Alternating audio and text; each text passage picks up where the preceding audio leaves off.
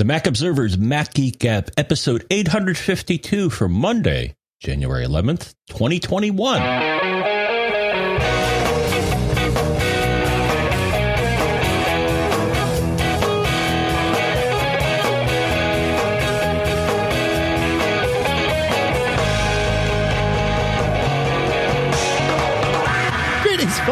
Welcome to the Mac Observer's Mac Geek Gab, the show where you send in all your questions, all your tips, all your cool stuff found.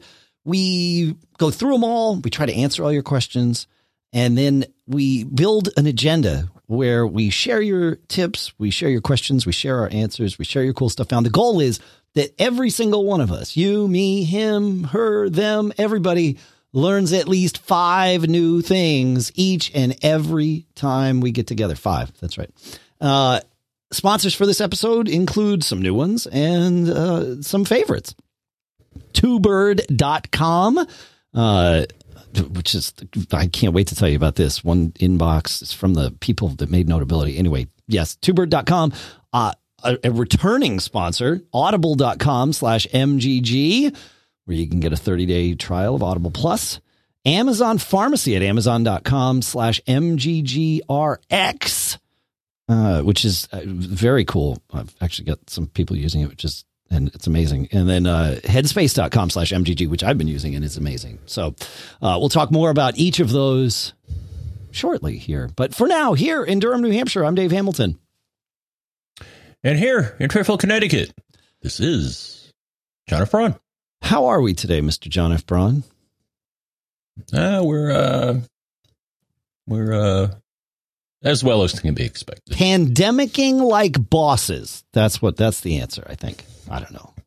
nah. well, Though I do try to get out at least at least once a day and have limited interaction with. Right. Yeah, it's good. We've been doing a lot mostly machines, but yeah, we've been doing a lot of hikes and you know walks around the neighborhood and those sorts of things. So it is good to get out. That's good. Hey, uh, quick tips today. Some actually some great. I, I love quick tips. So when I say they're great ones, it's it's me saying how much I like them. Uh, Mike brings us one. He says, uh, playing around, I discovered something that I have not heard discussed on the show, and I certainly didn't know. He says, using Spotlight on the Mac to do quick math, press the return key anytime after entering one number and a calculation symbol uh, and it opens the calculator app with the values from Spotlight. He says, looking around in the calculator app, it does conversions of 11 different types money, weight, distance, and much more. Who knew? He says, I didn't. Yeah, there's all kinds of things in the calculator app, but you're right. You can, A, I think even Mike's premise is in and of itself a quick tip that if you did not know that you can pull up Spotlight on your Mac and do calculations right there inside Spotlight. It is the most handy calculator I've ever had in my life. And I use it constantly. And Mike's right. Hitting enter, uh, once you've done that and, you know, sort of gotten Spotlight into calculation mode will bring all of that, whatever you've done thus far, brings it into the calculator so you can mess with it from there. Oh. So, yeah. Oh, I didn't know that. Right. Well, I do use it Though I do use it as a calculator regularly when I'm uh, calculating uh, how much money I have to transfer between accounts to pay my bills. I sure. use that, but I didn't know that hitting return would Yep. Pop you into calculator. It pops you right in. Nice. And and brings your most recent result with you. So you you know, it you're it like the mm. workflow is just seamless. Um, yeah, yeah, I know. It's it's I appreciate you yeah. sharing that, Mike. It's good. And I also use it as an app launcher. Oh, Spotlight's the best app launcher too. I, I've tried to use some of the third party ones that that extend on what Spotlight does, but I, I, don't know. I guess I started using Spotlight first, and you know, old dog, new tricks, old habits. You know, there you go. So, all right, Mister Braun, we hear you breathing. So, tell us your your quick tip. Ah, uh, yes. So, um, yeah, I'm still alive. Um, That's good. So, uh, we uh, in lieu of uh there was a string of messages that I was getting. Uh, we have a, a, small group that we defined, I think, last CES. Um, and all of a sudden, it started popping up uh, alerts on my screen and on my computer. And it was bothering me because I didn't want to be interrupted. So I was like, how do I make this stop? And here's how you make it stop. So I, I didn't know I could do this, but you can. So I went into messages on my phone uh, did a long press on the thread, and a number of options come up, and one of them was hide alerts. So I hid the alerts. You hid the alerts. That's great. And and was not disturbed anymore. And did so that does that sync with your other devices? Like once you hid the alerts on your phone for that thread, did it also yes. hide them on your Mac? Okay. Correct. Yes. Okay. Cool. That's good. Yeah. My only complaint, I, I, I've experienced that too. And you know, it's often when we're recording the show that like my family group text or any of the group texts that I'm in will just suddenly blow up, right? You know, d- two people start interacting and then suddenly it's four people and, and, you know, it's great unless, like you said, you're in the middle of something and you're like, I don't want this. Um, I have taken to just doing do not disturb on my Mac because I know that that will expire after 24 hours when I do do not disturb. And I do that, uh, repeat quick tip, option click on the notification center or the control center, um, and that will do it. I'm still on Catalina here in the studio, so I'm thinking Catalina. But but uh, but the nice part about that is it will it when you do that, it auto expires after 24 hours, and your alerts come back with what you're describing in messages and really all of messages functionality. When you mute alerts in messages, they are muted on that thread until you unmute them. And there is no reminder, of course, that you have a thread muted. And so I, I found that to be dangerous. It depends. I mean, if it's a thread that's not like urgent or anything, then whatever. But, uh, but I don't, I don't like that there's no mute this for an hour. Facebook Messenger does that correctly, in my opinion. You, know, you can, it'll, when you go to mute a conversation, I think they call it do not disturb, but, uh, when you go to mute it, it's, you know, it asks you, do you want to do it for an hour, a day, I think a month or a week? I don't know. There's, there's several presets or forever, but you can choose one of the not forever options. And I like that, but you can't do that in messages. So just beware. I feel like it's, you know, set a mute it, but right. then set yourself a reminder for a week from now to not forget to turn it back on. Right. And actually another thing I found too, so the my latest iPad um um its behavior is different from prior iPads. Um so the other thing that was happening is my iPad was making noises when these messages were coming in and I didn't think that that should have happened because I turned the volume all the way down and it was still making beep beep noises really? when messages were coming in and I'm like that's annoying apparently what you have to do on the latest iPad or ones without a switch is you actually have to go into sound and change the volume of uh, I think it's system sounds. I don't have it in front of me. Is there a way? But having the vo- having the volume down is separate from having the volume down will not prevent system sounds. That's a separate setting. Yeah, I seem to remember, and I don't think this is unique to the iPad, but it might be. I, I, I thought that this was the same in the phone too. That that like on the phone, you can go into uh, settings, sound, and haptics, and and you can set the ringer and alerts, and either change that with the buttons or not change that with the buttons if you don't want your ringer and alert sounds to be, uh, you know messed with in that regard. So I, I feel like I feel like I've set my iPad to to to sync the volumes between the two. And so maybe mm-hmm. maybe there's a setting. I don't have an iPad in front of me while we're recording, so I, I am not. I'm. I, I, just yeah. I think on on the iPad, I think it's it's just alert. It's not ringer because I guess the iPad doesn't have a ringer. So uh, yeah, fair, fair, right. Yeah. Okay. All right. So All thought right. I'd share that one. Yeah, no, that's good. Yeah. Yeah. If you have any, any, if you folks have any details to add to that, feedback at macgeekgab.com would be the, uh, the place to do that.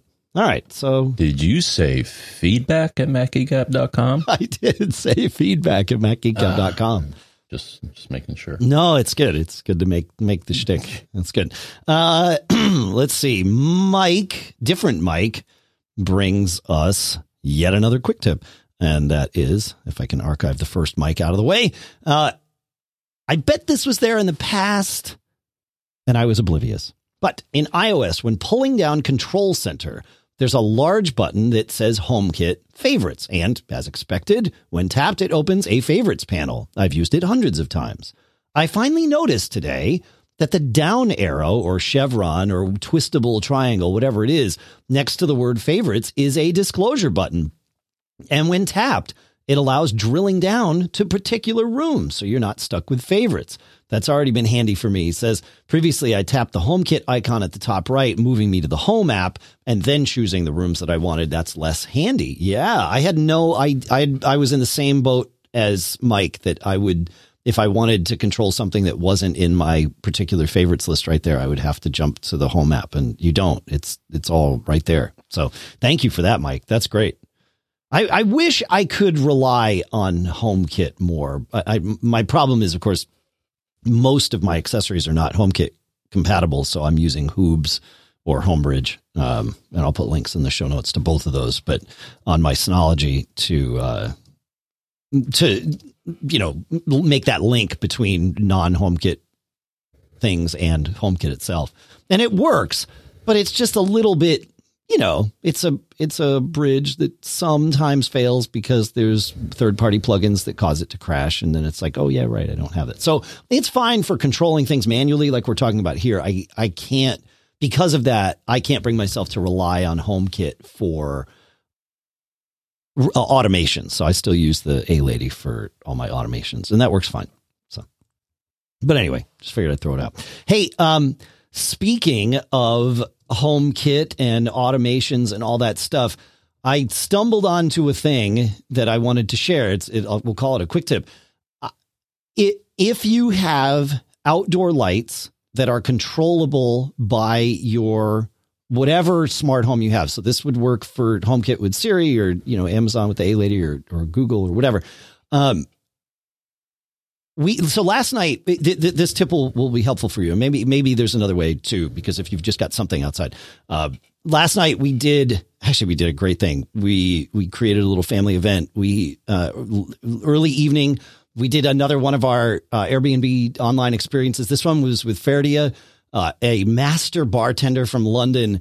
And the name of the class was Rum Cocktail Masterclass with a Pro, truly a pro. He he's like the geek of bartending and his enthusiasm is infectious. I highly recommend it. So we did that and learned so much. It was amazing. And then um, we did uh, DoorDash for dinner because we wanted to do takeout, but we knew that we were going to be doing this rum class and probably wouldn't be a good idea to be driving and going to pick up takeout. So it was like DoorDash, great. and um, and so we we used DoorDash and when you do DoorDash, if you haven't done it before, you tell the driver how to uh, how to find your your house, right? It, you know, and, and like give it some identifying characteristics. You might see where this is going, and so it's like, well, wait a minute, I can make my outdoor lights different colors.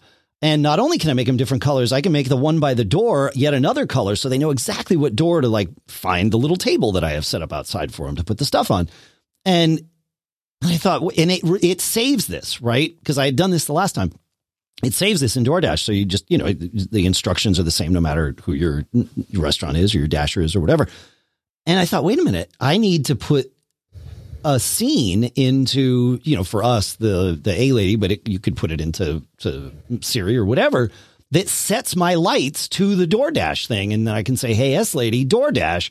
And then boom, my outside lights are the colors that are going to match the description I've previously written into my DoorDash profile.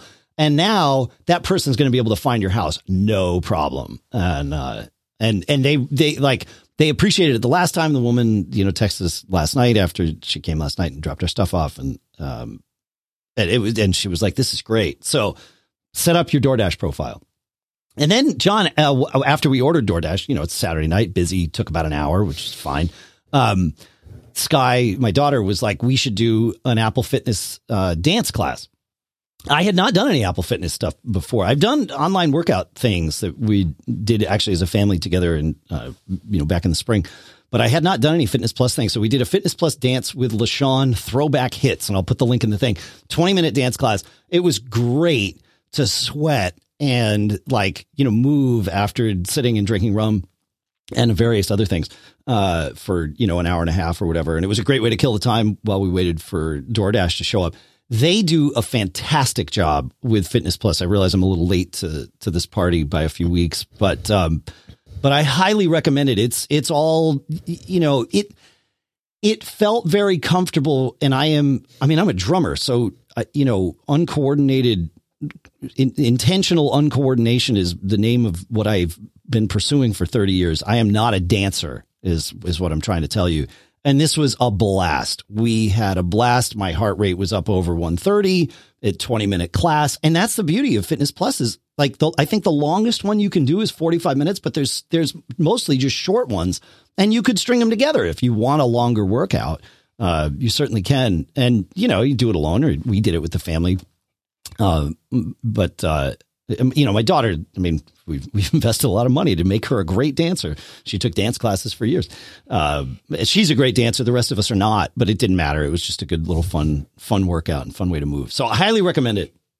And then one last thing, John, I will share because I had never heard this phrase before, but when we were on with Ferdia doing the Airbnb thing, you know, he they, they, as they as the host should, they try to get to know you, and so we are talking and he asked, you know, about the what do I what do I do for work, and I told him we do the show, and he's like, oh, he's like, I need to listen. He, he wrote down the name of the show, so welcome Ferdia, uh, nice to Ferdia, sorry, uh, nice to have you as a listener. Uh, and he said something that I loved. He says, I have all he now you have to understand Ferdy works at the Savoy in London. So he's, and he's, you know, from UK. So he's got a fantastic British accent. Uh, and he, uh, he said, uh, he said, I have all the gear, but no idea. And I love that phrase. He says they use that for people like in sports who have like all, you know, the, the, the best whatever, the best shoes, the best whatever, but, you know, can't actually play. So he says he's got all the gear, but no idea. And, uh, and that's what we do here. We take you and we we give you all the ideas. So you know, we turn turn us in, turn everybody into a geek, make everybody comfortable with their tech. So that's what we do. So anyway, but set up your uh, your Siri for a, a DoorDash thing if you're using that, even infrequently, because it can make life, you know, way easier. Right? I don't know. Have you done any door dashing, John? Nope. Okay. It's it's they do it it like we've had I don't know we've done it four or five times in the last month or so here, and it's been it's fantastic. It really is. It's great. Um, so yeah, no, I usually go and uh, go and pick it up. Mm. So actually, I seem to recall. So I've been uh, doing a Panera bread as of okay. late, and you can go yeah. and you know grab your stuff off the shelf. Sure. But um, I seem to recall that when one of my screens was up, it made a suggestion that that I should make a shortcut to to launch their app because it noticed, I guess, that I was launching the app a lot. Sure. So that was kind of neat. Yeah, yeah, yeah. No, Siri will figure that out. Yeah, yeah, and it it knows like tries to to know contextually what you know when it should offer those those things to to launch or whatever. So yeah, what was another one? So I usually check a certain stock, and I think at one point it also said, "Oh, you want me to." Uh, yeah. You want me to make a shortcut so you can check the price of uh, your stock. Yeah. It's like, yeah. Yeah. That's, that's nice. Smart. But I didn't do it. I like it. Though I probably should. Yeah. I don't really use uh, S Lady that often. Interesting. Well, yeah. And I mean, you don't have to, those shortcuts can be done with tapping, not just with speaking, mm. too. Right. So, right, right. Yeah. Hey, uh, we have some questions uh, airdrop questions, archiving questions about a technology I'd never heard about before. And then I think we've got some Wi-Fi stuff and some cool stuff found we hope to get to. So, uh, so yeah, lots to do. And uh, the next thing I want to do is talk about our first two sponsors, if that's okay by you, Mr. Braun. Please do. All right. Our first sponsor here is TwoBird, which is a web app at twobird.com or an app that you can download for your iPhone and it's from the makers of Notability, right? That that great note taking app that we all use. But what TwoBird is is it is a consolidated inbox that brings together all your notes, your reminders, your calendar entries, collaboration utilities, and of course your email. And TwoBird was built with the same philosophy as Notability: powerful yet simple. The idea here is that constantly switching from an email to a document or a chat app or a calendar wastes time and it distracts your focus. Think about when you move to your calendar, you see all the other things on your calendar, right? You're in an email, you want to put an event on the calendar, you go to the calendar, uh oh, now you're exposed to your calendar and all the distractions that come with that, right? That wastes time. TwoBird helps by giving you context where you already are. Edit a note right inside of a conversation. Set a reminder for anything in your inbox. It's really clean and lets you focus on the content that matters without distracting signatures and complex formatting and all of that stuff. And of course, it works in dark or light mode. Even best, it's free to download immediately on the Apple App Store, the Google Play Store. It's for Gmail users globally and Microsoft users soon. And one thing I will point out TwoBird doesn't change your email box in any way. So you can go and experiment with TwoBird while still leaving your existing workflow exactly as it is. And in fact, you could bounce back and forth if you like.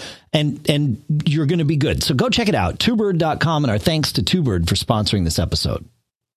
All right, look, and now I get to tell you about one of my other favorite apps even in the new year, it's hard to start a new routine, right? But if you're one of the 34% of Americans who made a resolution to be less stressed, Headspace is here to help because Headspace is your daily dose of mindfulness in the form of guided meditations in their super easy to use app. I love Headspace. I've been using it for years. And then when they came on board as a sponsor, it was like, oh yeah, I got to get back into this every day. And it's so, what's so cool about it is that Headspace is there if you're an expert meditator. They're there if you've never meditated before. They've got a path for anyone. And really, meditation, it's called a practice for a reason. You keep practicing. It's just how it works. But what's cool is Headspace has something for any time of day, anything I want, right? Like if I want some long, like 20 minute meditation, great. If I want something longer, great. But if I just want like a three minute SOS meditation, great. If I want some help falling asleep, they've got wind down sessions. It's awesome because Headspace's approach to mindfulness can help reduce stress, improve sleep, boost focus, and increase your overall sense of well-being. And you deserve to feel happier. And Headspace's meditation made simple. So go to headspace.com slash MGG. That's headspace.com slash MGG for a free one month trial with access to Headspace's full library of meditations for every situation. That's the best deal offered right now. So head to headspace.com slash MGG today. And our thanks to Headspace for sponsoring this episode. All right, John. Let's go to David. David says, uh, he says, I have suddenly discovered a problem on my Big Sur Mac with the Contacts app. For some reason, there are two instances of the app in my applications folder. Clicking on the most recent version launches Contacts, whereas launching the second iteration only places the contacts icon in the dock, but does nothing other than that. I've tried the following to no avail. I've tried deleting the Ghost application. macOS won't allow it. I've tried sudo going to the terminal, sudo rm to remove it. macOS will not allow it. I've tried launching in safe mode, hoping that that was a cache problem and that would solve it. It did not. Finally, as a last resort, I wiped both the system and data partitions and installed a fresh copy of the OS from a USB drive and data from my time machine. That did not solve the problem. Any ideas about what's going on? So, my thought uh, for for David here, which worked, was booting into recovery mode and attempting the deletion from there. Uh, you know, I, I whenever we get your questions in, the way John and I approach them is you know, what would we do if we were there? We don't always necessarily have the answers, but you know, it's like, okay, if we're forced to, if the option of doing nothing is not an op is taken off the table, all right, what's left? right. You know, so, so that's kind of where we go. And, um, he said that did the trick. He says, oddly enough, when I looked at the applications folder in recovery mode, there was only one instance of the app. He says, I still went ahead and deleted it, knowing I could always restore if everything went awry. When I rebooted, everything looked fine. And this is the interesting part and how he got two instances of a Mac OS app. So one was truly in his applications folder. The other one, remember, we're on Big Sur, which starting with Catalina, APFS, two volumes merge together the system volume and the data volume or the, the, the, the main volume and the data volume. But the system volume is read only.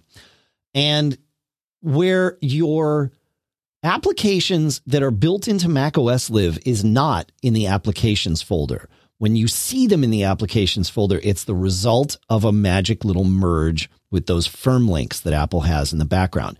Where they are actually stored is in system applications. And then APFS does that magic and pulls them in for you. So you see them in applications, but they're not there.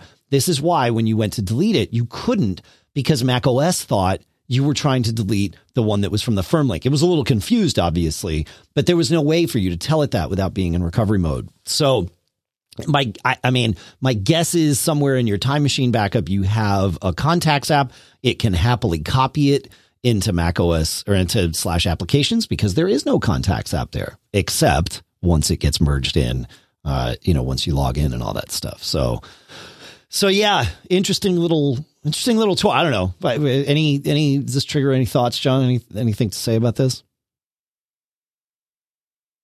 Uh, you are muted, my friend. I cannot hear you. I don't know if you, I don't have you muted here, but I don't hear you. No, no okay, I, I great. muted myself. Great. Uh... Great, great, great. Okay. Uh, yeah, it's, I just thought that was really interesting that, you know, he would see both of them and yeah, I guess Mac OS. I mean, it's the, this is one of those edge cases, right? Where Mac OS, Apple engineers don't expect you to have an app called Contacts in your applications mm-hmm. folder, and they've never run into it because they know you're not supposed to have an app called Contacts. you know what I mean? It's just one of those things. So, yes, yes. All right. Uh, moving on, Mr. Braun. Please. Michael asks, he says, I'm lucky to be the owner of a new iPad Air. Thanks, John. He says, You made me do it. Uh, he says, I used my iCloud backup from my previous Air and most things came over fine, but not, as you'll see below, my email signatures. Is there a reason for this? How do I get them back? Um, so this is, you know, the, the, zooming out, this is an iCloud syncing problem, uh, it, at least as I'm approaching it here, John. And what I've found with iCloud is that when the symptom is that something isn't syncing to a new device, generally that means that the problem is that something isn't syncing from the old device, right? Uh, it, because generally iCloud, especially on a new device, has no trouble pulling down whatever's in the cloud to the machine. So this would tell me most likely, could be wrong, that whatever's in the cloud is what you're seeing, which is nothing. So I would recommend there's no way online. Well, maybe there is. Maybe you can go in and see your email signatures in the mail app in iCloud.com, but I don't think you can. Um, what I would do is I would make a change to your signature on on the Mac that that has it and see if that forces a sync around. If it doesn't, save that signature somewhere. I mean, you probably have it saved in your sent box in the form of a signature at the bottom of thousands of emails. So you've got it. I would make a change to the blank signature on your new iPad and see if that syncs around and blows away the one on your Mac. And that might, you know, kind of free up the syncing wheel, if you will, and get everything working again. So that that's, you know, if I were there, that's the next thing I would do. What would you do, John? Any thoughts? Uh sometimes logging out of and logging back into iCloud, I found gets things moving again. Yeah. I haven't had to do it often, and sometimes it's scary because you get some messages like, "Oh, everything's going to disappear," or "It's going to." Sure. Yeah. Yeah. I think they've reduced those scary messages, but I uh, I had to do that once on on my iPad. I think mm. because yeah, some things weren't happening that I thought should be happening. Right. Right. Right. Yeah, that makes sense. That makes sense. Yeah. Yeah. Cool. Well, craziness. I don't know, man. Like, it, you know, iCloud syncing is definitely one. Syncing is hard.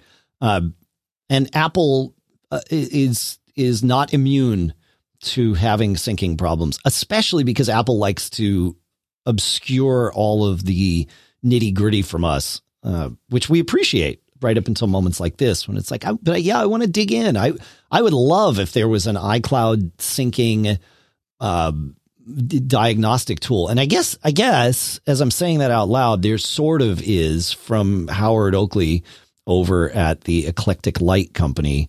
And I'm trying to make, is it Cirrus? Eh, I think that would be the one. Right. Right. Yeah. Cirrus, like the cloud. Cirrus like the cloud. Yeah. Investigates and diagnoses iCloud problems. So yeah, that we'll put a link to Cirrus in there because if, if either of the things you and I are talking about didn't work, I think Cirrus is where that's, that's, that's what certainly what came to mind next. So that's where I would go next. So yeah, there you go. All right. Anything more on that, John, before we're moving on? Mm. Herbert says, I have a number of spindles of burned DVDs and CDs of various video, photo, and audio projects that I've done over the years. All of it is also on either hard drive or on my Synology disk station. I'm still a belt and suspenders type, though. I always burn off uh, my raw and work files to disk as a backup. I was reminded recently of how fragile the dye based media are because of unstable chemistry and oxidation, so I began researching ox- uh, options. Uh, he says that I plan to replace my aging 2007 iMac this year with a new, hopefully M1 or even M2 iMac. I will need a new optical burner. I've been looking at the OWC Mercury Pro 16X Blu-ray, uh, which includes M-Disc burning. Granted, we certainly don't have the long-term data yet to either confirm or disprove the thousand-year claim of M-Disc, but I can't find anything really negative about the tech. Every review I've read seems to be rather positive about the durability of the media, and I have not come across anything negative that would put me off the M-Disc as a solution, certainly as a better solution than standard dye based burning like CDs, DVDs, Blu rays. I certainly would appreciate any thoughts that either of you might have. Yeah, I had never heard about M-Disc before, John, and uh, and so I, I figured I'd bring this up, and we'd either maybe you have, or maybe um, maybe one of our listeners has. So it's it's it's a it's a media format. Oh, it's a media um like you would still burn as a DVD or Blu-ray, but the the makeup of the chemical makeup of the media, I guess, is the the materials are different. And they say that in Wikipedia, they say that M-Disc, the exact properties of M-Disc are a trade secret. Patents protecting it assert that the data layer is a glassy carbon and that the material is substantially inert to oxidation and has a melting point between 200 and 1000 Celsius. So, yeah, thousand year shelf life sounds perhaps realistic. I don't know. Have you had you heard anything about this, John?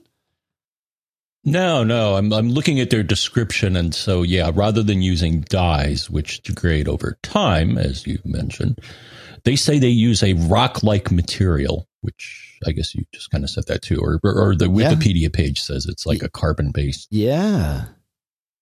So, um, I mean, yeah, I, I, I mean, I guess with their testing, they project a thousand years. Obviously, nobody knows yet. Unless they've also built a time machine, and maybe that's maybe mm-hmm. they built the time machine first, and that's how they were able to get this glassy carbon right, technology, right. right. They went into the future and slurped it back with them. I don't know. What do you think? Mm-hmm. These are the way the thoughts go in my head, folks. Uh, yeah. All right. Anything, uh, I'm sorry. I just looked in our chat room at, at, at live.macgeekgab.com and I saw Warren's comment. DoorDash, disco lights and dancing sounds like a party. We needed the disco lights. I definitely could have and should have like done the lights in the living room to to be a little more party like. But uh but you know, it's all good. Well, one of your um, doesn't one of your uh, uh, JBL uh, speakers? Yeah, they have a light show on those. Yeah, the JBL Pulse. Yeah, it does. I, I but, but we were using our you know living room, our big LG TV and the Sonos mm. sound, so it was all like right there. We didn't think we just turned it on and went. It is cool the way Fitness Plus um, when you launch it on the Apple TV, when you launch the app on the TV, it brings up a, a list of all the Apple watches that it sees in the room uh, and or nearby, I suppose.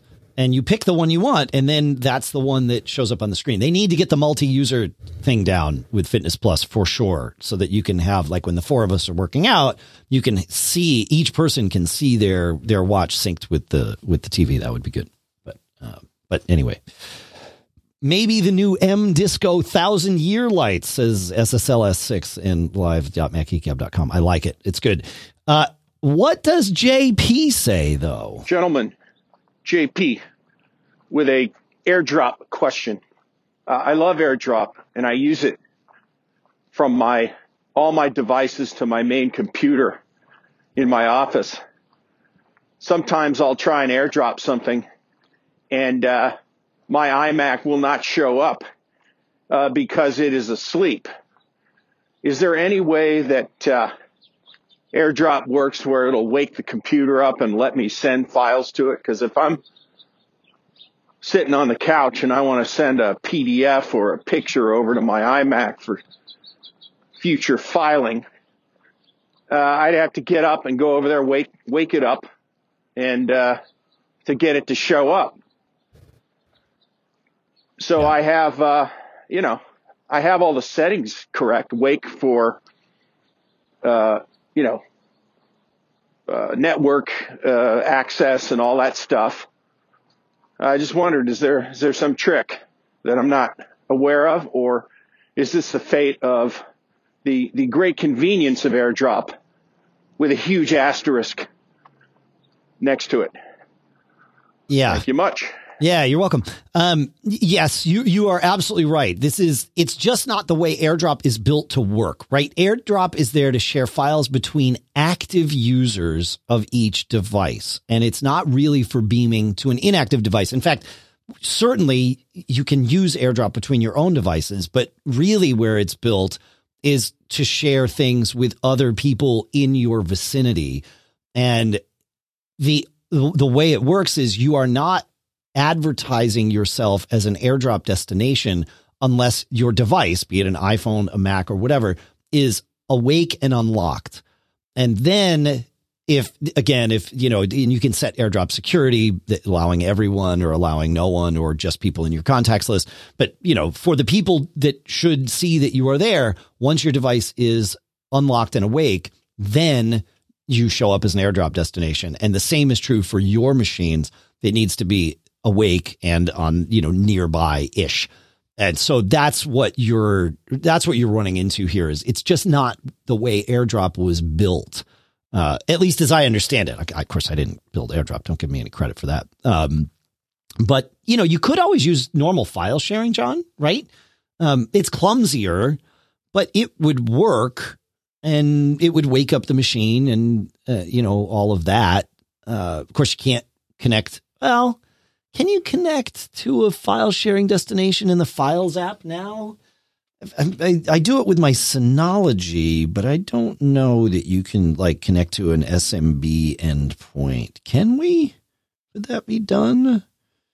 I don't know. Connect to server. Yes. Yeah, for sure. So go into the Files app, upper right. Again, way clumsier than AirDrop, but you know, connect to mm-hmm. server and uh, and then boom, you've got, you know, you could have your, your local, you know, whatever, your iMac. Let's see if I type in iMac studio, no, not Stufio, studio dot local. Let's see. Will it, no, not Lowell. I shouldn't be doing this while I'm trying to podcast here, John. Yeah. Connect as a registered user. Okay, great.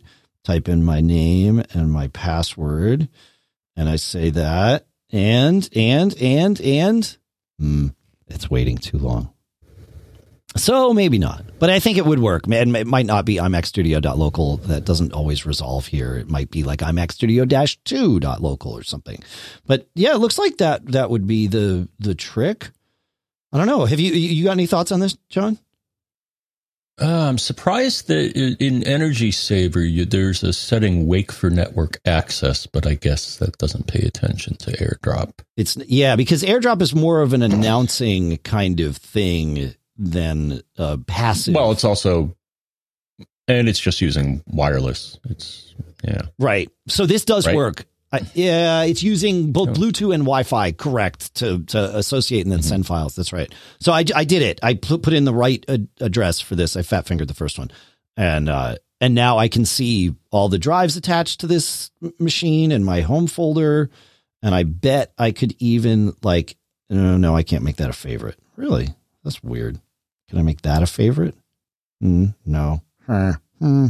Okay, well, so it's still a little clunky, but you know, whatevs. Does it remember this at least? Yes. It remembers it in shared now. So that's pretty cool. If I eject it, Oh, now it goes away. Okay, I probably shouldn't have done that. Okay. Anyway, uh, so yes, you can do that in the Files app from your iPhone. You can connect to an SMB um, endpoint, which is great. So yeah, it won't browse them, or at least I couldn't get it to browse them and show me what it sees on the network. Uh, but you know, I am doing a podcast right now, so probably uh, wasn't paying as close attention to that screen as I might be otherwise. So yeah, there you go, John. Speaking of my iPhone, especially now that I have it out, I'll, I'll get it back. I've noticed a weird battery thing that I want to talk about here.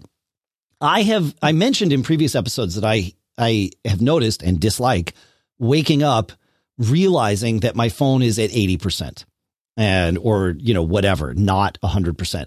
And it's been on charge all night long.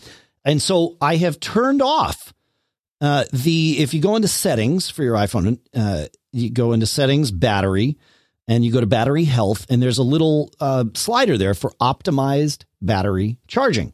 And mm-hmm. I will read what it says because it's going to sound like perhaps this is the the reason. It's not, but we'll, we'll we'll read this because it misled me for a while. To reduce battery aging, iPhone learns from your daily charging routine, so it can wait to finish charging past 80% until you need to use it. I thought, well, there's my problem. And I wouldn't really notice this when I woke up. I would notice it four or five hours later when it's like, your phone's at 50%. It's like, why is my phone at 50? Like, what has been going on? It's like, oh, it's start of the day at 80. Okay. Or less even.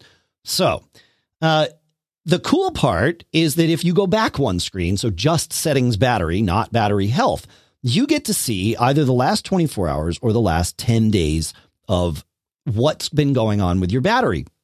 And this is a cool thing. It's highly interactive because you can tap on in the last 24 hour screen, you can tap on an hourly window and it will show you what was happening there, which is cool, right? So lots of quick tips here. But it will show you when it it, it sort of um, uh, grays. It's all green, but it, it makes a light green haze over the time period when the phone is on charge and then a not light green haze when it's when it's not on charge. And what I noticed, regardless of whether my battery health optimized battery charging thing was on or off, was that my phone would hit 100% every night when I told it to, and then it would dip off while the battery was on charge because I could see it in the little green window. And so it's like, why is it doing this? I turned the thing off. I turned it on and off again because sometimes that, you know, I thought maybe it's confused and maybe my phone is confused, by the way. I'm curious to hear from, from any of you on this. And then I thought, wait a minute. I am charging my phone every night on a Qi charger. Let's see what hmm. happens if I charge with a lightning cable. So last night I charged with a lightning cable and I went into battery health and I set optimized battery charging. And what happened? My phone went to 100% and stayed at 100% all night hmm. up until when I pulled it off a charge and even past that, obviously, because it, you know, it doesn't precipitate, you know, it doesn't drop to 95 the moment you pull it off charge. So it stays like you can see, uh, uh, if you're looking at the video for this show, and I probably will do a separate video about this, but you can see last night, like it's a, a, a, a solid 100% sits right there thing. And I took some screenshots of other uh, days issues. Where are my days issues? How come I don't have all photos? Hmm. Maybe I don't have all these pictures that I thought I had. Oh, yes, there they are. All right. Oh, because they're in. But you can see, let's see, like that, that, you know, it's in the charging realm, but starts to mm-hmm. drop off. And why is that? And I think it's because, I mean, the, the, the difference for me is that Qi charging versus wired charging. And I think the phone can do a trickle charge and maintain that 100% with wired safer than it can with Qi. So it decides in its infinite wisdom that it should get it to, you know, whatever, 100% by 3 a.m. and then just let it dive. Take a nosedive, man. You do you. It's all good. And, uh, and I, I didn't, I don't hmm. appreciate that. So I'm going to do more testing with this, but, um, but it sure seems like plugging in doesn't suffer. Certainly on my phone, plugging in did not suffer from this last night. So I'm curious what everybody else finds out about this. Craziness, John. Craziness. I don't know. Have you, uh, do you, how do you charge at night? Do you charge Qi or do you charge, uh, uh, um,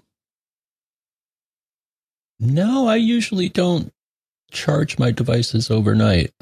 Isn't that interesting? Throughout the day when I need to. Yeah. Huh. Interesting. It's kind of chaotic, yeah.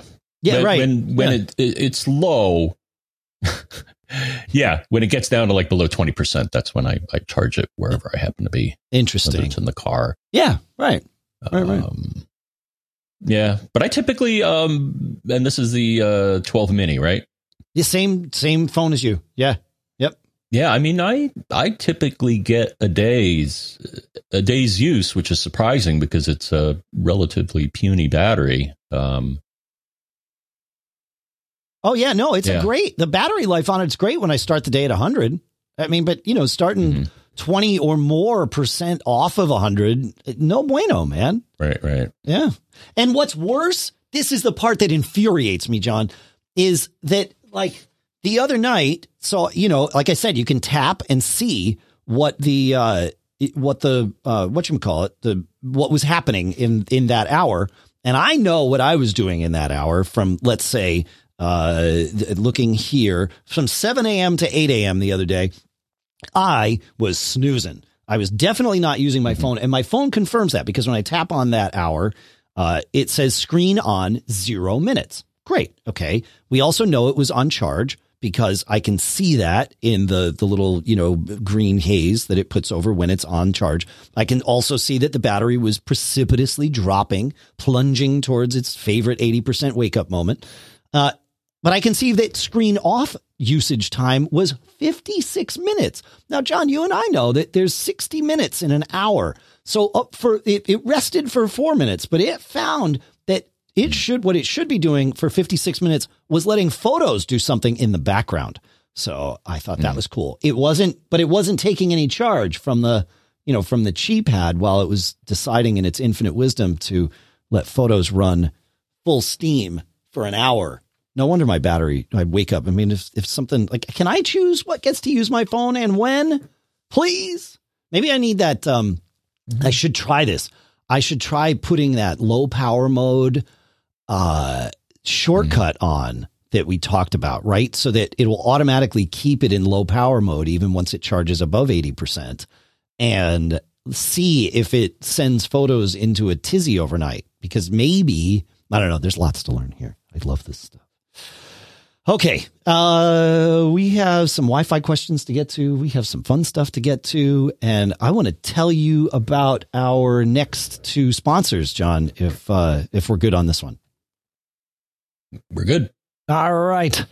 Our next sponsor is, well, it's not a new sponsor to us, but it's certainly been a while. We're happy to welcome back Audible to the show at audible.com slash MGG, or you can text MGG to 500-500 to start your free 30-day trial over there.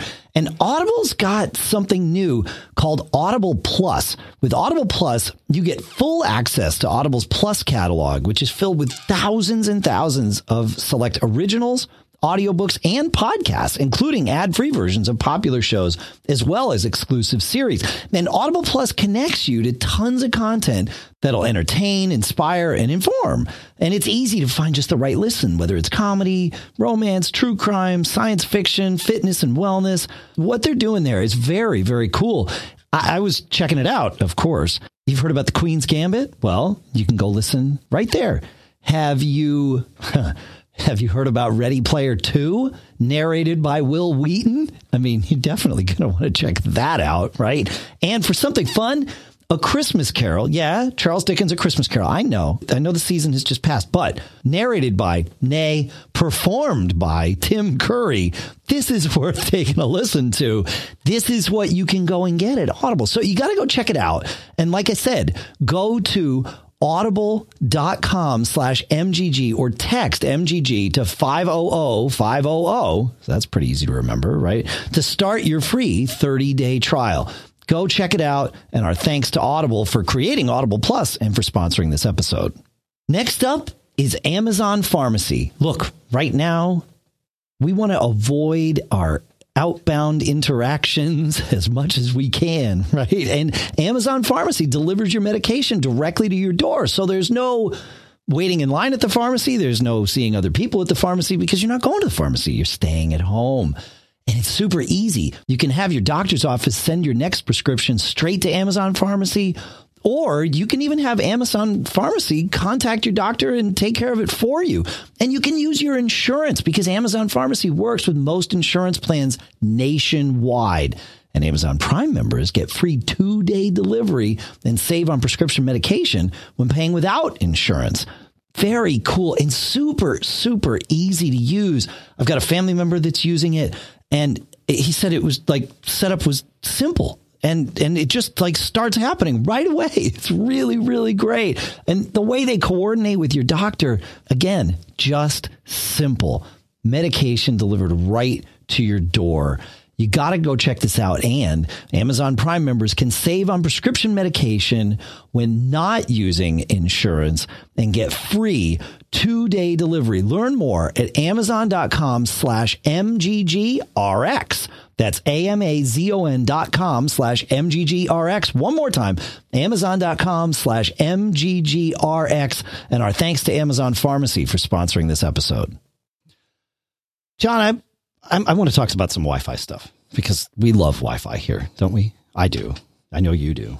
We and we use it like it's. It, how could we live without it? Uh, listener Tim asks. He says, "When I set up my Synology router, it said to point all of the antennas straight up. The router is at one end of a small apartment. Would it be better to point some of them towards the other side of the apartment?" Okay, so um, I, I my answer is I don't know anymore. Uh, but I figured it was a good conversation to have. Back in the, you know, one antenna at a time days, uh, it was recommended to point one straight up and one straight out. Like, so you'd look like you were like signaling semaphore, right? Um, and that would get different planes covered, right? Not, not airplanes. Sorry about the semaphore confusion, but you know, different planes of, of your, your house covered. But now that routers are, you know, two by two or three by three or four by four, and our devices are two by two, it starts to get a little iffy with one device connecting simultaneously to multiple antennas. And I'm sure there is a scenario, John, where in our homes it makes sense to cute about aiming antennas, but without lots of gear and lots of knowledge about how to use the gear. So all the gear, but no idea, right? Uh, I don't think we'd ever get there except maybe by accident. So, I, and I've heard from router manufacturers like, don't overthink this. You know, Apple was famous for burying their antennas inside their routers. Obviously, all the mesh systems, uh, most of them anyway, bury their antennas inside the router. They aim them the way they aim them, and it ain't up to you. Uh, but there are so, still some routers that have antennas. And the nice part about an antenna that is that, that extends away from the router is you can get less noise uh, there. It, uh, I mean, assuming that they're using discrete power supplies and stuff inside, uh, it is possible to get you know a, a, cleaner signal because the antenna is further away from all of the other electronics that are making noise. So I think that's at least as I understand it, part of why companies like Synology and Netgear and Linksys and you know D-Link, I mean, you know, on the four by four higher end routers, standalone routers, especially the gaming routers, especially you're seeing separate antennas. Yes, it's probably for that reason, but I wouldn't get cute about aiming them unless you really know what you're doing. I'd aim them all straight up in the air and that's that. So, um, and also, you know, some of those routers, uh, um, you know, can either sit flat on a, like a tabletop or desktop or hang on the wall and in either case, you'd want to be able to aim the antenna straight up. So, you know, hence the ability for you to adjust. But I, I, all the instructions I've seen, John, have been straight up. I don't know. What have you seen? What, what would you, what are your thoughts on this? I mean, back in the day when I did radio, um, low frequency like CB and stuff like that, actually the, the, the antennas would have both the horizontal and a vertical element to That's your point. Right. Um, oh yeah. Right. Yeah, yeah, yeah. Like yeah, yeah, yeah, yeah, um, yeah. Look like a Christmas tree sometimes. Yeah. Mm-hmm. Mm. Yeah. Um, higher frequencies, um, like Wi-Fi, which I guess is technically microwave. Yeah. Um, you know, if you if you want to get directional, I think you really need a dish, and you know that Right. Ah. And actually, some of these uh, Bluetooth sniffers actually have, well, the ones like uh, have a tin can, make them very directional and can go uh, long distances. But um, just babbling here. No, um, you're right. If you want to prove, yeah. it, it, no, if you it, if you want to prove to yourself, uh, you could do an experiment. Now, what do you need to do an experiment like this? Well, you could just change the antennas and you know maybe look in the airport menu and look at the signal strength and walk around. Um, sure. Yeah. Uh, and you know see if the orientation makes any difference. Uh, you may want to, the, the, though there's a tool that can do this for you, Dave. I haven't actually used it in a while. I actually should, especially since I did change my setup per your recommendation. I, uh, right. I had three, uh, or I had four, um, I had four Eeros, um, in my house and that's probably overdoing it because it's only 1200 square feet. Right. So, um, I got rid of one of them, and everything is still running at you know the highest speed I get out of this uh, this particular unit. So right. that's good. Um, but there's a tool called NetSpot, and it does what is known as a site survey. Um, and basically, it automates this process of collecting data. So you draw a map of your place, and then you um, you set it up, and then you walk around, and um, and it will then at the end of the exercise will show you a map and it shows the signal strength at various places that you marked. So i gotta do this. try that. Yeah. But i but i get a sense that the, the, the router knows what it's doing right especially with the multiple you know i mean some of these like some some of these netgear ones that i've seen are crazy they have like eight antennas I guess, yeah. just to make sure they can yeah reach everywhere yeah yeah it's crazy um yeah. yeah. Oh yeah, good call. I like it. I like it. It's good. Cool. More on this? You got? I, I can tell the gears no, are no. spinning. No, you sure? Okay. All right. No, we're good. Okay. All right. I like it when these gears spin. It's good. Uh, all right. Uh, sticking with with this theme here, we'll go with David, who says, uh, uh, oh, you know, I kind of want to read the beginning of his question. So let me find him. I'm to, I'm to, I know I archived it earlier today. Uh, yes. Okay. So David says, I have Xfinity's 200 megabit service, which is usually fine for our needs. I purchased a Netgear CM1200 this year, cable modem. I have been using a TP Link Deco for years, uh, about once a day, which is a mesh system, just for everybody knows.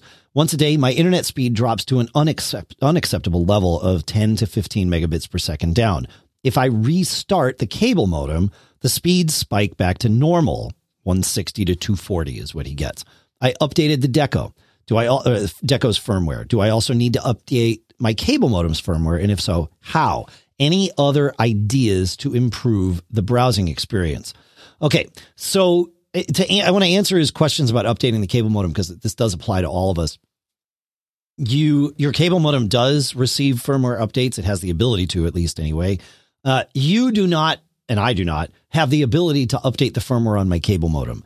That is up to our cable companies to do. Uh, because the firmware update also comes with a profile that tells the cable modem how fast to let data flow in and out of your house. And so if we could get in there, you know, we could adjust those without paying for it. And they don't want us to do that. So that's part of it. But they handle firmware updates. Uh, restarting your cable modem is a good way to trigger any pending firmware updates that might exist out there. So, uh, so just bear that in mind. Not a bad idea to restart your cable modem once a month, maybe to to you know get any updates. Uh, but other than that, no, you don't get to to do it. So Going to his other question, any ideas to improve our, our browsing experience? And this has this has created an opportunity for lots and lots of back and forth here. And now I can't find David's original question, which has some of my notes in it. Oh, there's.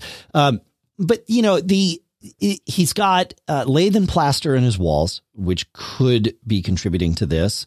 But again, it's intermittent, right? So I want to talk a little bit about, you know, if I were there, what would I do? And how I would go about this, right? So clearly something is causing this. It's Wi-Fi, so we generally don't get to see what's causing problems uh, because we can't see Wi-Fi. At least I can't. Maybe you can. I don't know. Do you see Wi-Fi, John? Do your new glasses let you see Wi-Fi, man? No. Okay, maybe we should pay extra for our glasses next time so we can see it. And make this a whole whole lot easier. Um, so it could be. So inter- here's here's a little here's yeah. a little interesting nugget though. Um, you can see infrared if you have the right tools. That's many true. digital cameras, the uh, CCD or whatever image capture element. Yeah, a lot of them can see infrared. Um, it's kind of a fun exercise. Uh, get one of your IR remote controls and aim your digital camera at it and press the buttons, and you may be able to see uh, infrared. But yeah, RF. No, I think uh, I actually have kicking around somewhere. I haven't used it in a while. Uh, you you probably can, in a sense, see it if you have a uh, frequency. Oh yeah. Uh, analyzer. Sure. Right? Yeah. Yeah. For sure. Yeah, I got I got one of those around here. Uh, I don't know if it goes up to 2.4. Anyways. Well, five or five or six, right? Mm-hmm. So, um, so, okay. So, yeah, well, but no, this is like, this is good. So digging in, we can't see it. So it could be interference from neighboring Wi-Fi, right? And so it, if, again, if I were there, uh, I would run probably Wi-Fi Explorer. I just like the way it lays this particular screen out better than iStumbler, but I would use either one. They'll, but they both will convey the same information just in slightly different formats. And I would check to see what other networks are strong and on the same channels as yours because that can cause issues, right? You know, there there is a way of having Wi-Fi networks be near each other physically, but not near each other and overlapping in a channel sense. And and so maybe there maybe there it would be good to know what the lay of the land is like. And Wi-Fi Explorer has a great view of this where it will actually layer all the networks it sees on a channel map. So you can see, ah, okay, there's, you know, five networks on, let's say, take 2.4 for, for a moment, you know, five networks on channel one, four networks on channel six, and only one on channel 11. Okay. Even if 11 is a pretty strong network, I'm probably going to go to that and test that because that might get us what we want, you know, and, and the same is true for the five gigahertz band as well. So, uh, so I would, I would definitely take a look at that um, and see because that could cause this intermittent symptom, right? Uh, another thing that could explain the, sim- the symptom is an issue with Xfinity, right? Like they might be having a daily outage for either your entire community or just you, right? Like there are some wires of theirs that are only for you. And maybe when things heat up or things cool down, whatever it is, that could cause some issues if they're kind of flaky. Um, the test to this would the test for this would be to do an ethernet based speedtest.net um, test so that you can see what data is going in and out. I also highly recommend setting up iperf or iperf 3 locally on your network so that you can test speed test only tests your internet connection. It it it it doesn't allow you to isolate your local network from the internet whereas doing iperf just amongst machines locally for you does. So I would do that. Um, and that it's that kind of WAN versus LAN testing would be kind of my plan of attack of trying to make sense of why we're seeing the symptom we're seeing. Um, one last thing is, you know, my my favorite what I call suite of three ping tests, where I open three terminal windows, and in each one I do a different ping. One is ping www.apple.com.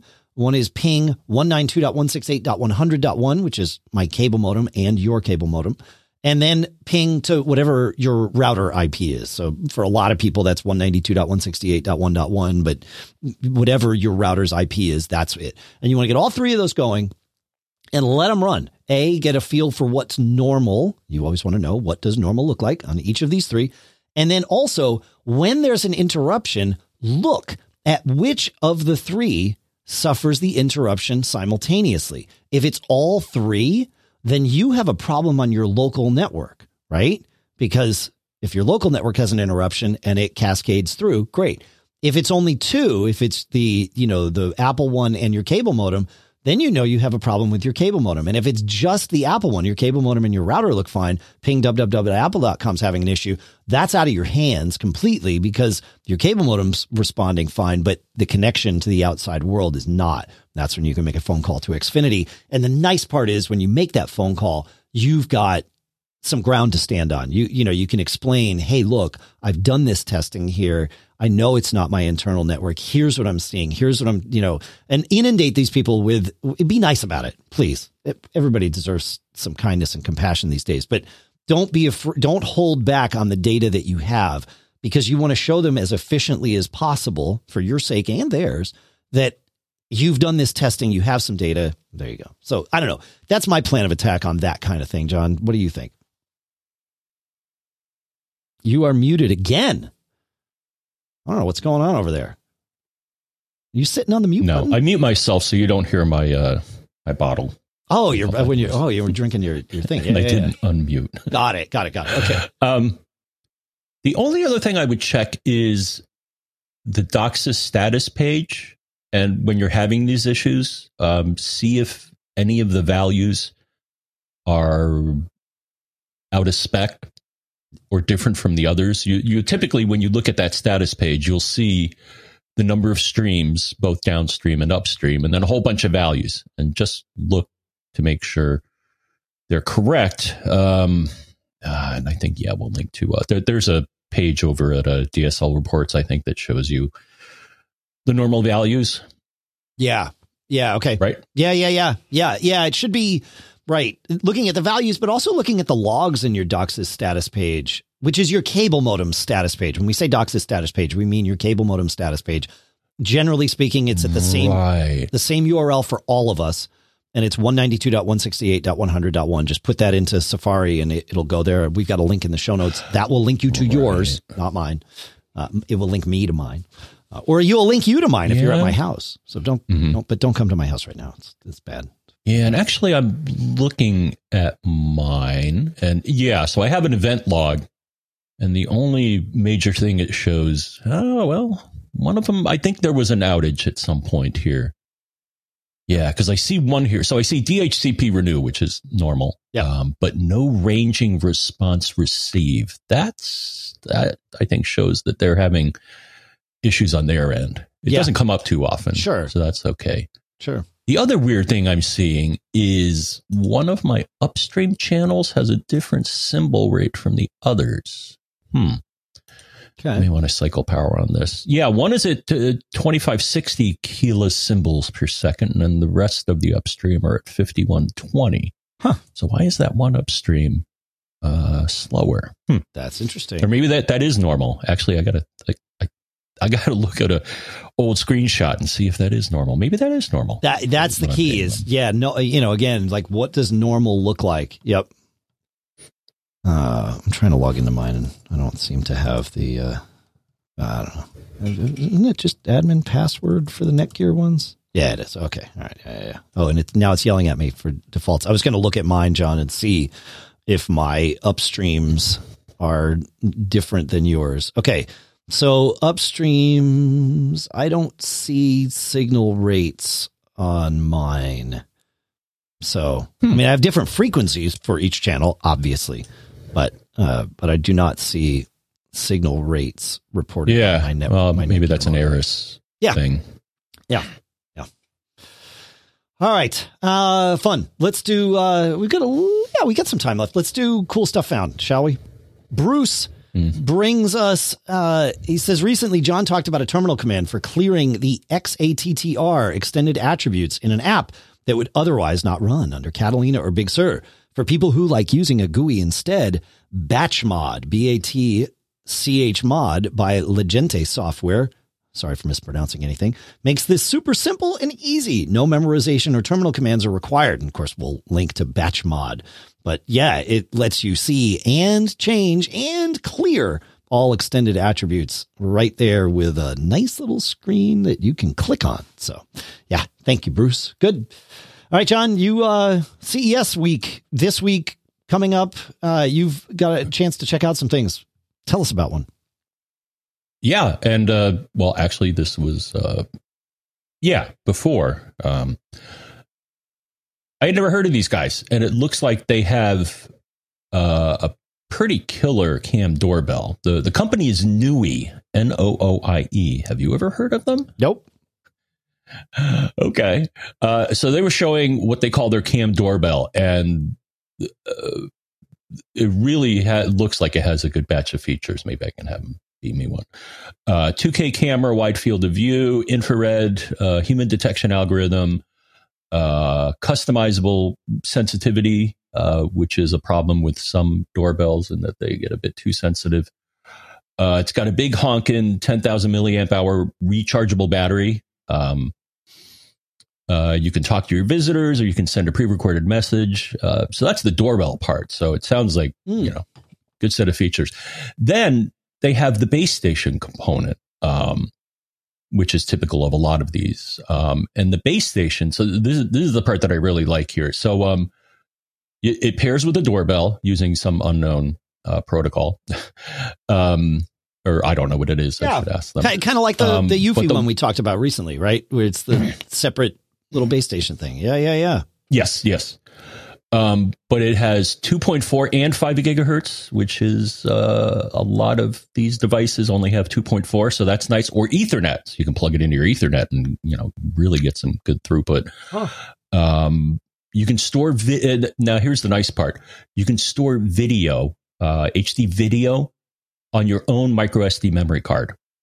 Um, so that's neat. Uh, some other products you have to buy a plan to store it. Yeah, in, uh, right. Or and they have a cloud storage option if you want to if you want to do that. But if you have your own micro SD card, then you can put your video on that. So um, so it works with the the usual cast of uh, you know A lady and G lady.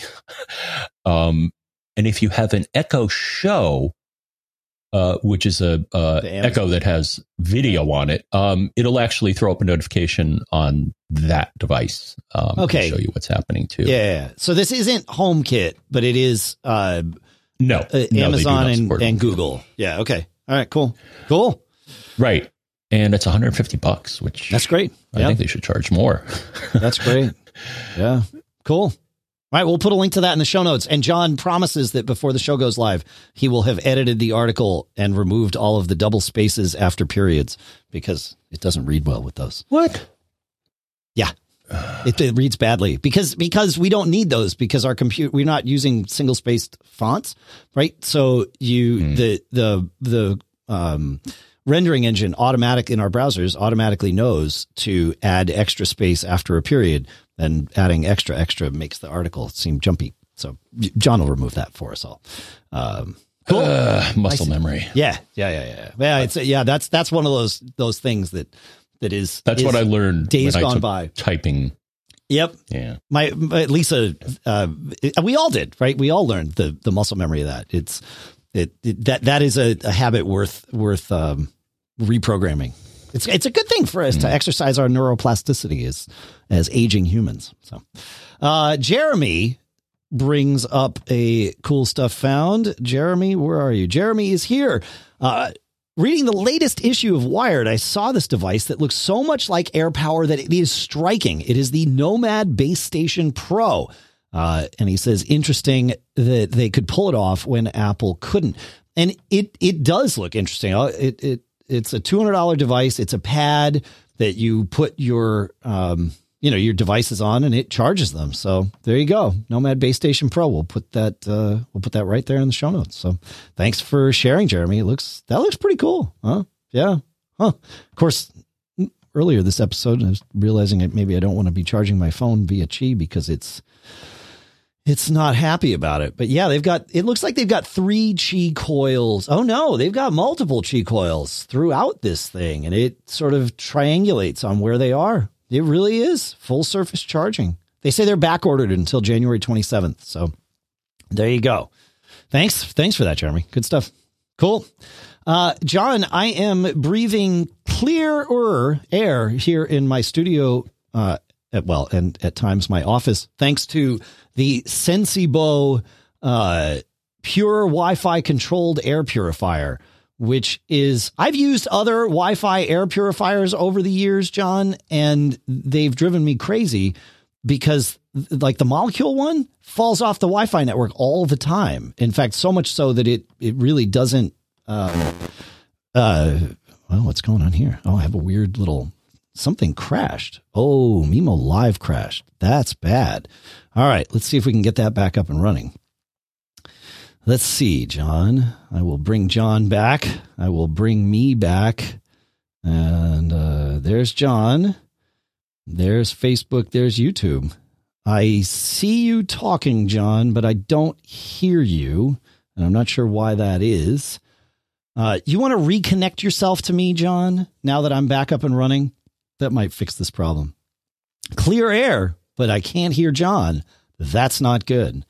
But um, but yeah, this this Sensibo pure Wi-Fi controlled air How's purifier, much better. Yeah, I, I'm loving this All this right. this air purifier here. It's it's outstanding. Um, it you know easy to use and simple. So yeah, I don't know why I don't know why that that crashed, but I'm glad that we're back in business. So let's see. I'm trying to pull up uh, Sensibo's website here to um, to find pricing, and I'm evidently having other tech issues as well. There it is. Proceed. Yes. Ah, it's not going to happen. Uh, but I'll put a link in the show notes for for you all. And this like this thing, it's it's easy. It it monitors the airflow and monitors the particles that are in the air, and so it can decide when to ramp up its, uh, you know, its its its smarts or whatever. You know, its uh, its speed of the the filter. I mean, air air purifiers are pretty simple devices. It's it's a fan with a filter, right? And and that's just that's what it is. So uh, the real trick is, you know, how can it be smart about this? And um, and that's what it is. So it's 129 bucks for this thing. Joins your Wi-Fi network. Uh, you can have it work with geo uh, location so that when you leave, it cranks up the thing and makes lots of noise, you know, and clears and purifies the air. But when you're in there, it's at like low mode, which is, well, let me tell you, it's been running 10 feet from me during this entire episode and none of us hear it. So I think that's a, that's a pretty good indication of how quiet this thing is. It's got a HEPA filter in it and all that stuff. So yeah, I was, I was pretty impressed with this thing and it stays on my Wi-Fi, which is even better. So there you go. John, what's next? What is next is Flic. What's Flic, you ask? Um, uh, it's basically, uh, we'll, we'll call it a smart button.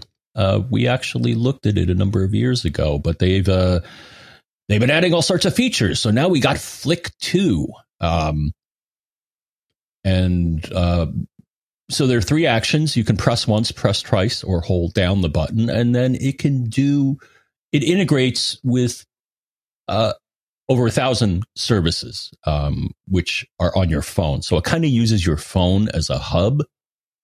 Um, and it also uh, they they added HID, which I believe is human interface device, and MIDI control. So uh, Cool. if you want to do something at the push of a button, Yeah. uh, this is it. And then and then they added they also updated. Um, so instead of using your phone, they also have something that they call the Flic Hub LR, which I think is long range. Okay. And this has uh, 2.4 and 5 gigahertz Wi Fi, Bluetooth 4.2, uh, their own low energy protocol, an Ethernet connector, uh, audio in and out, and uh, an IR output because you can connect an IR accessory, which uh, I think would let you uh, control pretty much anything that you control with your infrared remote. yeah. So, Huh. Pretty neat stuff. And they have all sorts of bundles, and it's also in the article. So, Cool. uh, oh, sorry, home HomeKit support. They added that. To, with the hub, right? Their their the Flic Hub or whatever is the thing that adds HomeKit support. Correct. That's awesome. Correct. Cool. So, uh, Cool. All right. Cool. Uh, Robert's addition to cool stuff found this week is about wallpaper. He says, um, I found this article while scrolling through the news app, uh, and I really like this whole idea about dynamic wallpapers, uh, as I love this on my Mac, and it's about your iPhone. Say the, the title of the article, which we'll link to, it's a Fast Company article. Jazz up your iPhone's boring home screen with this easy wallpaper trick, uh, and it is using wallpaper shortcuts to change your wallpaper on a you know semi regular basis. So yeah, I thought that was pretty good. Thanks for uh, thanks for sharing that with us, Walter. Pretty. It's a it, they'll walk you through uh, doing it there, but um, but then you know you add shortcuts and add your uh, you know you can pull random photos or random por- portrait photos or random wallpaper from an app or from an album, and so yeah, I thought that was pretty good. Pretty good. Think about it, right? Shortcuts, time of day. Your phone can do all this stuff in the background while you're sleeping, chewing up your battery. No, no, no. This wouldn't. This wouldn't be terrible for chewing your battery. So, yeah, cool. Thanks, Robert. Fun. Um, in one of our mm, CES related, there's a lot of CES meetings that are happening. I got to check out the uh, JBL has two new headphones that they have um, released. Actually, they've got several, uh, but the the the ones that blew me away are in this Tour line. Right, it's a, it's a series of headphones that JBL is calling Tour, and they've got two units in this. There's the Tour One, which is over the ear headphones, and then there's the Tour Plus, which are wireless earbuds. So these wireless earbuds, um, they've got JBL's hybrid adaptive noise cancellation which is cool because it will it will balance its noise cancellation based on your environment. It's got uh, two microphones on the outside and one on the inside of your ears, so that it can measure what the difference is and figure out all of that you know noise stuff. They use dynamic drivers in these, which I really like. That's sort of my favorite for music. And they are uh, they're six point eight millimeter dynamic drivers, which is a decent size for an in ear uh, phone six hours of playback with active noise canceling, eight hours of Bluetooth playback, and uh, and they've you know they got the whole talk through thing so that you don't have to pull one out.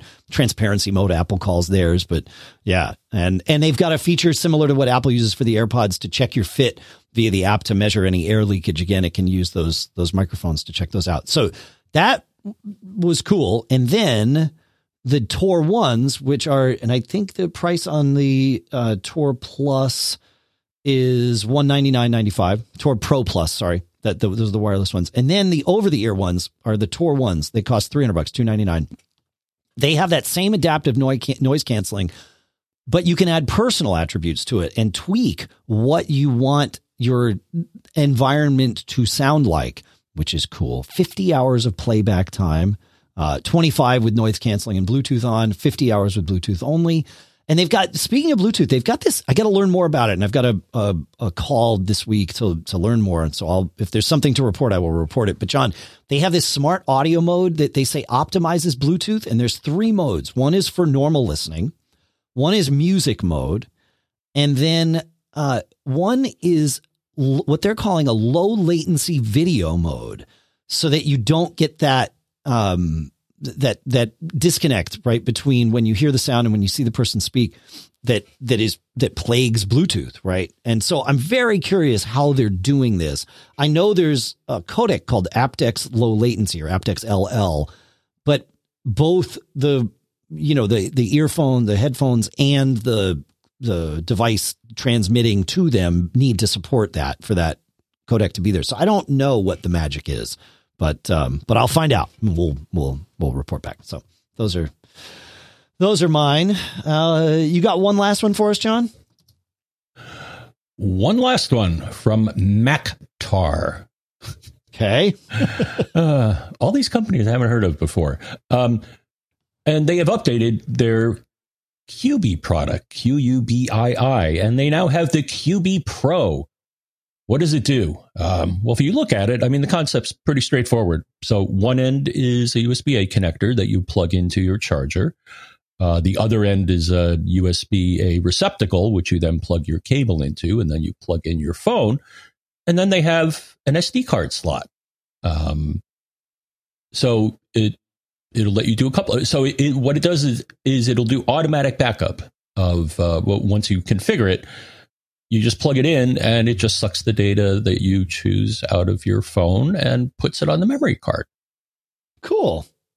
Okay, so pass um, through. It's faster than the predecessor, and it, and it's USB three. Um, okay. go ahead. No, no, I was going to say so. It's a it's a pass through device that that that you know you plug into your charger, you plug your phone into this, and it it sits there and and will do the backup. I assume you install an app on your phone so that you can give it permission to back up to this thing and all of that. I mean, yes, yeah. yeah. Well, they say automatic backup, but I assume that yeah. you have to. And and there's and I found their app on the App Store, so sure. I think it's one time setup, and then it'll automatically back up. But because it has a USB A connector, um, oh, and this works also with the Files app. So you can also oh. use it to oh. just shuttle data between your phone and your uh, computer. Nice. That has a USB A port. So yeah, I think they have. Oh. I, I, saw a hint of a USB C version, but it looks like it's not quite available. But okay. um, that was going to be uh, my next question. This is, one is. Yeah, they are they making one for USB C? Yeah. Oh, that's great. Ah, pretty cool, man. Fun. All right, sweet. All right. Um, well, I think that's almost everything. I think. Oh, I have one more cool stuff found, John. I was messing around. with, Well, hmm. at the urging of listener Ben, uh, I was messing around on my my MacBook Air, my M1 MacBook Air. I was answering some Mac Geek Gab questions there, and Ben's question was, "Hey, I know you guys have a Mac Geek Gab app for iPhone. Does that work on the M1 Air?" And I thought, well, no better time to test than the present. So I went to the App Store, I downloaded it, and I ran it, and it works perfectly. So we have a Mac Geek app for iPhone, iPad, and your M1 Max. And it works great in all of the above places. So you can get your so did you don't you have to do something special to publish uh, an app to the app store or it just came up when you searched for it it came Mac? up when i searched for it yeah, and we haven't made an update in you know a, a little while anyway. So yeah, I thought yeah, I thought they said that you had to do you, you had to flip a switch somewhere in order to uh, uh, make that happen. I guess not. Okay. No, not for not for the M1 thing. If you wanted to use Project Catalyst, and and make a Mac app kind of like like TripIt did last year on Catalina for for Intel, then you would because you need to re, you need to compile it for both ARM and in Intel. But because my Mac's an ARM Mac, it can just run them. You can flip a switch that says "Do not let Mac users download this." Like I think oh, I think right. YouTube did with their app for whatever reason I don't mm-hmm. know. Uh, probably because they don't want you to be able to have your YouTube videos in a you know floating window or something. Mm. I don't know. It's freaking YouTube. But anyway, um, at least not without paying for YouTube, you know, TV or YouTube Red or know, whatever they call it these days. So yeah. Mm. Anyway, so yeah, works great. Um, fun stuff. I'll have to see if my notification appeared there when I sent out the notification for the uh, for the mm. episode today. So I'll I'll, I'll, I'll look. I'll, I don't have it here. It's only it's good that I only have one computer. I have enough trouble managing this. I gotta figure out how to make mimoLive more stable. I don't like that we're having like routine flakiness with that. I'm gonna send the crash logs in, but don't like it. I don't like it. It is good. Like it's a, it's a good app for what we do here, but I don't like that we have a common point of instability in our in our workflow for us or for you. But we're on it. We're geeks. It's what we do. That's what we do. You got anything else to add, John, before it's time to uh, pull the plug on this thing? Nope. All right. Well, I'd like to uh, I'd like to say thanks to everybody for listening. I would like to thank CacheFly for providing all the bandwidth to get the show from us to you. Uh, I would like to thank all of our premium subscribers. If you go to macgeekgab.com slash premium, you can uh, learn all about that there. And, uh, and, and, and, and while we're here, I'll take a minute and thank all of our recently contributing premium subscribers. Uh, we have two programs. Uh, uh, well, three. You can make a one time contribution anytime you like. There's a monthly, uh, which defaults at $10 a month. And then there's uh, every six months, six months, which defaults to 25 But again, you can, you can change those amounts. And we really appreciate it's not mandatory. Uh, but you do get the ability to use the premium at macgeekgab.com address when you send in your questions, and we prioritize those. Although the secret is we really do try to get to everybody's questions, but we do prioritize the premium ones. So, thanking and you get that warm, fuzzy feeling of helping us pay the bills. That's it. It is a warm, fuzzy feeling. No, that's that's, that's you're, you're not wrong about this. Uh, so, thank you too Frank in Philadelphia, Richard in Sands Point, Jeffrey from Alamogordo, Steve from Woodland Hills, Harvey from Washington, Mark from South Orange, Craig from Putney, Stephen from Costa Mesa, Everett from Marina. I don't think he's in Marina. I think he's in Colorado. Olga from Bellevue, Michael from Naperville, Richard from Pontrug, Mary from Monterey, Jason from Charlestown, Jason from St. Louis, Michael from Troy, Norton from Bethesda, William from Hattiesburg, Edward from Crum, Gerard from Meridian, Craig from I'm not sure where, and also Joel from I'm not sure where, Larry from Alpharetta, Dan from I'm not sure where, Paul from Fishers, Mark from Milford, John from I'm not sure where, Tony from I'm not sure where, Gary from Babylon, David from Ranchos de Taos, Neil from West Hartford, Lou from Albuquerque, Richard from Quakertown, Abel from Santa Rosa, Ron G, Peter from Auburn, Bruce from Alpharetta, Paula from Half Moon Bay, Bob Dr. Mac working smarter for Mac users, Levitus from Austin, John from Vivi. I'm not sure where Vivi is. That's a different country and uh, Switzerland, maybe? I think so. Vivi could be. James from San Antonio, Abdullah from Reisterstown, Greg from Los Angeles. Thank you to all of you. You rock. Thanks for listening. Thanks for sharing the show with all of your friends. That really is a helpful thing. So, uh, if we could ask one thing of you this week, it would be to do that.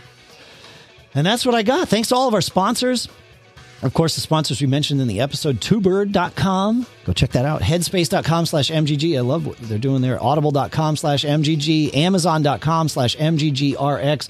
Of course, all of our ongoing sponsors like MacSales.com, SmileSoftware.com slash podcast, Barebones.com, Eero.com slash MGG, Linode.com slash MGG.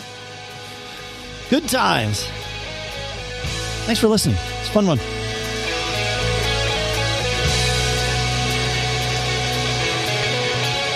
Dave, Yes, I got John. us in. You got to get us out. Oh, okay. So I got to come up with one more thing, huh? I already I already said uh, all the gear, but no idea. Oh, I know.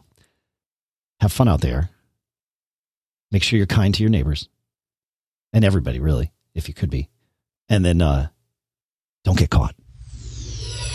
Be safe. Have fun. Made up.